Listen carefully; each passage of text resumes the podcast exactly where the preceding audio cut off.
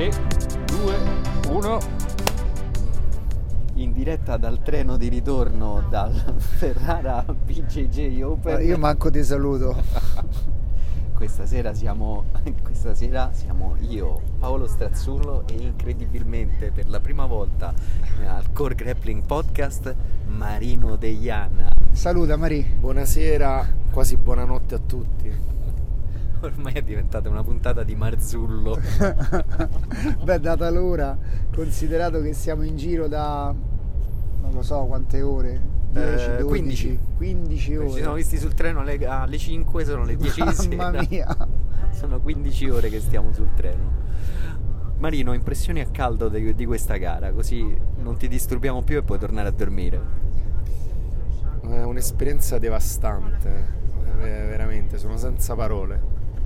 No, beh, comunque dai, contestualizza un po' queste tue affermazioni devastante per che cosa? Per Devastante perché comunque fare tutto in giornata, come al solito, è- è- ti mette a dura prova, quindi diciamo la nostra passione per il jiu-jitsu ci ha, ci ha messo nuovamente a dura prova. Però va detta una cosa, io vorrei aggiungere una cosa, che eh, finalmente anche noi romani, anche noi romani Siamo stati pro- costretti siamo stati costretti a muoverci alla trasferta alla trasferta, verso perché nord. fondamentalmente siamo abituati troppo bene eh? Infatti non vedo l'ora di tornare l'11 dicembre a Palatorrino. alle care sane Esatto, vecchie abitudini Esatto. le care sane vecchie abitudini no beh comunque Chiare fresche e dolci acqua. Eh, certo, è, è anche curiosa questa cosa che insomma gente che proveniente da posti ben più lontani è abituata Si a muoverci, mentre invece a Roma, a Roma dove ci sono parecchie realtà e eh, parecchie gare e opportunità sotto casa, a volte eh, I curioso. partecipanti latitano. No, no, latitano i partecipanti locali, Sì. sono molti quelli che vengono da fuori e che come abbiamo potuto sperimentare più volte noi stessi si sobbarcano spese e chilometri. Però insomma, Comunque, una gara che secondo me è stata ben organizzata, almeno dal punto di vista del praticante amatoriale. Le cose hanno funzionato tutto sommato bene. Una... Le, le- le gare erano. gli atleti erano chiamati con sufficiente precisione. Ci siamo divertiti. Sì, sì, una gara che per essere la prima organizzata da questo gruppo di ragazzi di Ferrara è stata una gara egregia, direi. È stato tutto è filato liscio come l'olio. Ma forse questo è anche dovuto alla coraggiosa partecipazione di un capo arbitri del tutto particolare. Forse tu vuoi spoilerare di chi si tratta. Ma ehm, non, vo- non voglio togliere il gusto. se questa trasmissione deve diventare un agguato personale, io mi dissocio, mi tolgo il microfono e abbandono lo studio, che tra l'altro Non- studio non è. Non puoi abbandonare lo scompartimento ferroviario, quindi. No, no, sul serio. No, no, no. No, no, eh, vabbè, è andato tutto bene, è stata una, una bella gara. No, aspetta, scherzi, Sì, a, pa- scherzi sì. a parte, scherzi a parte. Effettivamente stavi facendo un ragionamento nel- al palazzetto, Sì. secondo me, di grande lungimiranza, cioè di questi. E tempi lucidità. E lucidità, cosa che ti compete, cosa che ormai nessuno di noi ha, tranne il povero Fabio che ormai è completamente dimenticato dagli dei e dagli uomini. E, mh, di questi tempi, per organizzare una gara di jiu-jitsu ci sono bisogno di essenzialmente due cose al di là della struttura. Un software che determini la logistica in maniera efficiente e una classe arbitrale Sì, capace, sì, preparata. Sì, due- secondo me sono i, due elementi fondanti eh, di- della buona riuscita di, di una gara.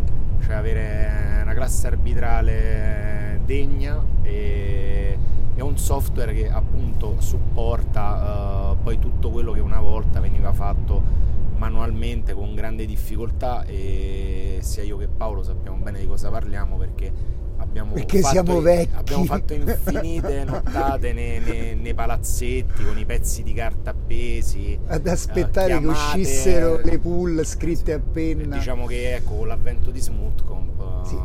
Va, va, va aggiunto anche l'elemento dello staff però, eh, perché Certo, comunque certo, l'organizzazione si compone certo. non solamente del- della classe arbitrale che è compito ovviamente della federazione, eh, di, della federazione di riferimento formare o comunque fornire eh, e, e sicuramente merito, come, come ha detto giustamente Marino, del software che è un elemento importante che diciamo la modernità ci ha regalato, eh, ma sicuramente anche lo staff dei ragazzi che si mettono in discussione, alcuni di loro magari anche volontariamente regalano il loro tempo a certi eventi per permetterne la riuscita è un fattore importante. Per esempio adesso abbiamo avuto l'occasione qui a Ferrara di vedere un, uno staff composto da tanti ragazzi giovani, coesi.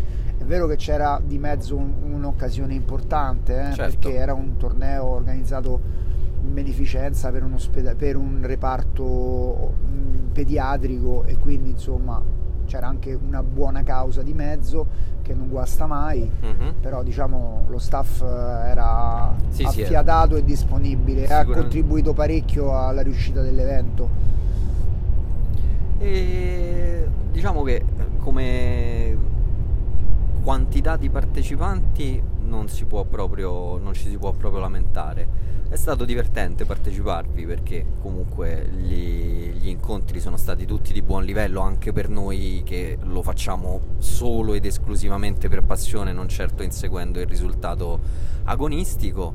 E, e dal punto di vista tuo Paolo, che non l'abbiamo detto però effettivamente avevi la responsabilità poi degli, degli arbitri, che, che impressione ne hai tratto? Cioè, Di- ti riferisci a livello degli incontri o In o generale, cosa l'atmosfera che hai percepito e poi al Beh, livello degli incontri. l- anche. L'atmosfera, devo dire la verità, mi ha, mi ha soddisfatto parecchio, è stato considerato insomma il livello, parliamo comunque di una gara regionale Certo. eh, con un livello di partecipanti molto eh, diciamo molto abbastanza folto ne- nelle cinture inferiori, Mhm. meno partecipato nelle cinture superiori, marroni e nere che erano scarsine, però diciamo mh, partendo da questo presupposto devo dire che la- l'ambiente era sì, mi, ha, mi ha- mi ha mi ha- entusiasmato, diciamo c'è stato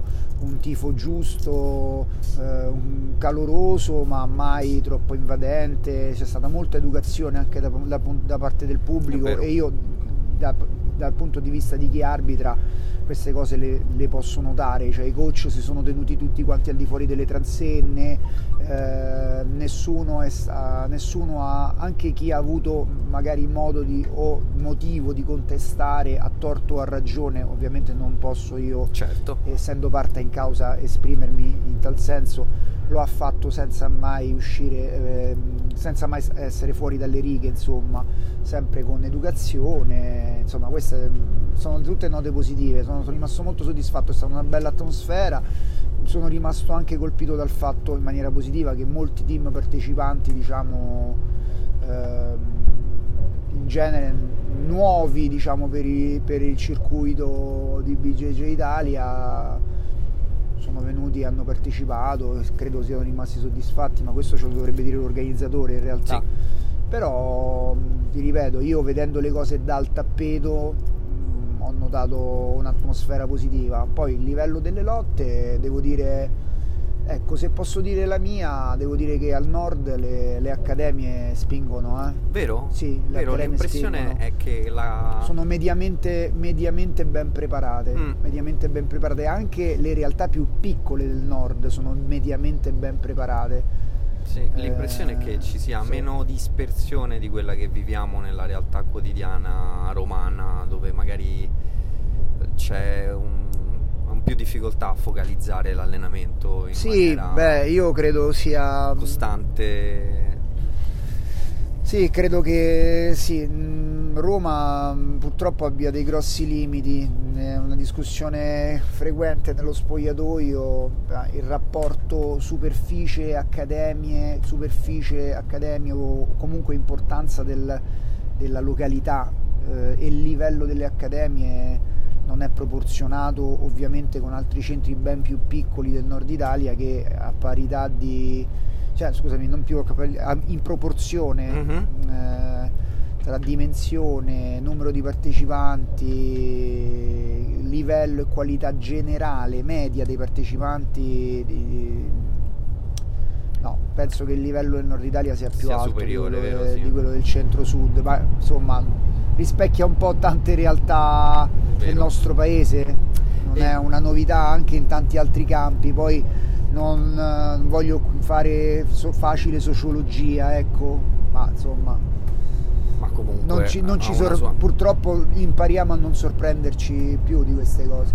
Una cosa che almeno mi sembra di aver notato, poi correggimi, non, non correggimi se sbaglio, però mi interessa sapere la tua opinione e anche quella di Marino mi è sembrato di intravedere nei pochi praticanti, eh, non mi ricordo il nome della categoria, giovanili, comunque... Pochi, diciamo, sì, erano pochissimi. Però di buon livello quei pochi che si sono presentati. Sì, cioè sì, hanno, sì, mi sembra che si comincia a intravedere anche nel nostro sport un accesso da parte di ragazzi molto giovani ragazzi inteso come ragazzi e ragazze molto giovani che eh, cominciano a essere eh, preparatini. Sì, questo, questo, questo, ecco, bisognerebbe fare un discorso molto più ampio che trascende la, la situazione della gara, ecco, la situazione specifica che certo, abbiamo iniziato sì, a trattare, sì, sì, perché ecco, il fatto che uno sport si vada diffondendo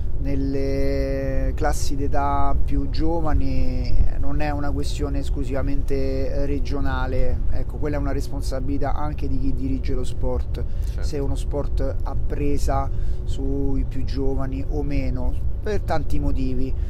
Però è anche vero che eh, fare sport ha dei costi e eh, il fatto che eh, dei giovani si possano affacciare a uno sport significa che lo sport è più inclusivo a mio avviso per, il, per un motivo molto semplice. Oggi noi abbiamo preso facciamo i conti della serva come si dice a Roma oggi noi abbiamo preso un Freccia Rossa è un, è un Italo sì. in 4 andare e, tornare andare, da... andare e tornare vabbè tra parte me e Marino che non abbiamo pagato la quota di iscrizione però abbiamo speso un centinaio di euro. Qualcosa di più Fabio. Vabbè adesso non Lasciamo... possiamo violare la privacy dei, dei, nostri iscritti. amici iscritti. Eh, tesserati amici tesserati. Eh, no comunque il discorso è che siamo persone di una cioè siamo persone mature che lavorano hanno, e possono permettersi. si possono permettere di pagarsi i propri hobby. Sì. ovviamente quando eh, un atleta è molto giovane magari a carico di una famiglia magari è una famiglia numerosa magari è una famiglia monoreddito magari è una famiglia non benestante lo sport diventa un, un peso un peso importante nel budget di una famiglia e può diventare come hai detto tu un lusso ecco quindi secondo me mantenere lo sport a un livello di accessibilità maggiore è una responsabilità per chi per chi afferma di voler sviluppare lo sport certo. in un paese e i compiti delle federazioni i compiti delle federazioni sportive dovrebbero essere esclusivamente questi perché questo sta scritto nei loro statuti che le federazioni sportive nazionali servono alla divulgazione dello sport. E lo sport non si può divulgare se non c'è accessibilità allo sport. E rendere accessibile uno sport significa permettere a tutti, anche a chi non può permettersi di pagare certi prezzi, di partecipare in diversi modi o abbassando i costi di partecipazione, i costi di iscrizione o permettendo attraverso un sistema meritocratico mm-hmm a chi ha meno possibilità di guadagnarsi la possibilità di gareggiare. Adesso io non sono un dirigente federale, non, sono, non, non ricopro nessun ruolo in nessuna federazione. Non ancora. E quindi no, no, e non sono interessato a farlo. Chiariamolo. E, però insomma penso che questa sia una cosa talmente chiara perché scritta nero vorresti eh? dire vorresti dire autoevidente autoevidente perché, al, scritta nel... perché scritta nero su bianco e altrettanto ignorata e trascurata. E invece Marino, una cosa che stavamo sempre discutendo a bordo, a bordo Materassina è la differenza di proprio espressione del nostro sport che secondo me cui abbiamo avuto testimonianza nelle diverse classi d'età, cioè le nostre classi d'età eh, diciamo i vecchi Erans come esatto. cioè i vecchi Erans sì. hanno un jiu jitsu sì vabbè sì vabbè, c'eravamo era nato il discorso perché quando abbiamo visto appunto che sono iniziate le classi le, quelle giovanili abbiamo visto la freschezza degli atleti non ancora maggiorenni e quindi il, il raffronto era evidente e appunto saltava subito agli occhi il fatto di, uh, che c'era un, un, movimento sul tappeto, un, un, anche un modo di ingaggiare totalmente diverso e niente, quindi ci stavamo uh, praticamente piangevamo su noi stessi per, per la nostra veneranda età. ecco facciamo questo ragionamento, sì, comunque ecco. C'era un po' del... di autocommiserazione. No, no, non solo. Perché c'è proprio un approccio diverso, cioè la lotta cambia anche dal punto di vista proprio uh, visivo, a secondo delle classi d'età, eh, sembrano certo, a volte certo. degli sport totalmente diversi. Cambia anche l'importanza del regolamento, che oggi era quello eh, se non sbaglio, eh, standard dell'IBJJF senza non vantaggi? propriamente standard, diciamo un regolamento IBJJF modificato per renderlo, okay. diciamo, semplificato, ecco. Ok, razionalizzato. Re... No, no, no, scherzi, eh, scherzi. Il, no, il, regolamento ufficiale BGGF è un regolamento molto sofisticato, molto raffinato, eh, molto ragionato, ecco, uh-huh. quindi assolutamente un regolamento razionale eh, BJJ Italia ha deciso di utilizzarne una versione semplificata per permettere, diciamo, per evitare eh, che ci siano, eh, diciamo, per ridurre al, il più possibile la possibilità di errori e interpretazioni uh-huh. da parte degli arbitri degli incontri, perché ecco, io su questo sono molto convinto di questa cosa meno intervento dell'arbitro c'è nella gestione dell'incontro e più oggettività c'è nel riscontro del risultato. Ecco, questo è un dato di fatto, uh-huh. a mhm. mio avviso. E quindi per adesso la scelta uh, è stata quella di introdurlo gradualmente senza, senza appunto l'adozione dei vantaggi, ma fondamentalmente era un era il regolamento standard di BJJF appunto e appunto però quello che uh, comporta nel, nelle nostre classi di età master da master in poi ecco mettiamola così senza dover puntare il dito precisamente su quanto vecchi riusciamo a diventare diventa un, uh, come dire, un qualcosa da applicare ragionevolmente al fine di ottenere un obiettivo specifico ah, che certo, è quello certo di... Ah, ecco, ora capisco. Sì, scusa, que... non, no, no, non, ho colto subito, non ho colto subito diciamo, il tuo assist di dove, dove volevi, di cosa, di cosa stavamo parlando nello specifico. Sì, il fatto di... Vabbè, io parlavo, sottolineavo il fatto che, uh, che comunque quando si è in gara e si sta facendo uno sport, nello sport ovviamente è una competizione dove tu vai lì per vincere e quindi bisogna avere meno fronzoli ed essere più concreti e andare a togliere tutto il superfluo. Quindi anche se, uh, che se può sembrare ecco, diciamo brutto da vedere, bisogna fare delle lotte un po' a volte più chiuse. Uh, prendere quel punto e tenerlo stretto, essere, fare delle lotte ragionate, eh, strategiche. strategiche, appunto a discapito magari dello spettacolo, soprattutto perché cioè, poi non è che noi siamo degli atleti che vengono, cioè che abbiamo i fari puntati sopra, che qualcuno, cioè, c'è una, una, differenza a mio avviso tra sport e intrattenimento, noi non facciamo intrattenimento, quindi non è che siamo lì a dare spettacolo alle persone, quindi facciamo sport, vogliamo vincere una competizione, vogliamo parteciparvi in primis per misurarci, questo deve essere lo spirito, però dopodiché noi vogliamo giustamente vincere e per vincere dobbiamo a volte la cosa va un po' a discapito di quello che può essere uh, più spettacolare, si fanno delle lotte un po' più chiuse, un po' più serrate.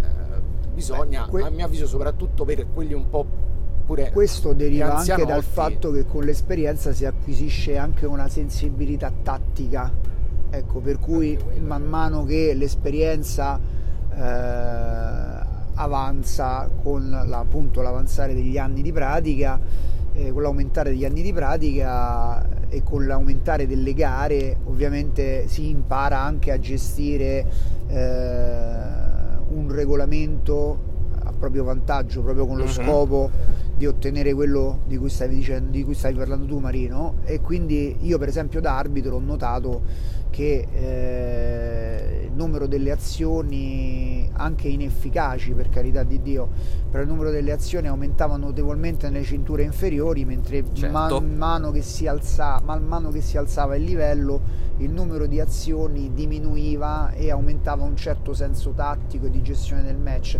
L'unica eccezione forse l'ho trovata nel, nella categoria delle cinture viola adult che mh, per altri motivi miscela, poi c'è anche per una miscela diciamo sì. un po' più lì le cose perché lì c'era una la giovane età adult una buona esperienza sì. perché comunque è una cintura viola però ancora quell'atletismo la cazzimma uh, la cazzimma la ecco. cazzimma sì. termine tecnico sì, sì, forse esatto, infatti poi, poi, alla fine le, quella è la categoria forse veramente più Beh, almeno in un torneo di questo torneo tipo di questo tipo di, è quella che sicuramente ha un'espressione tecnica sì.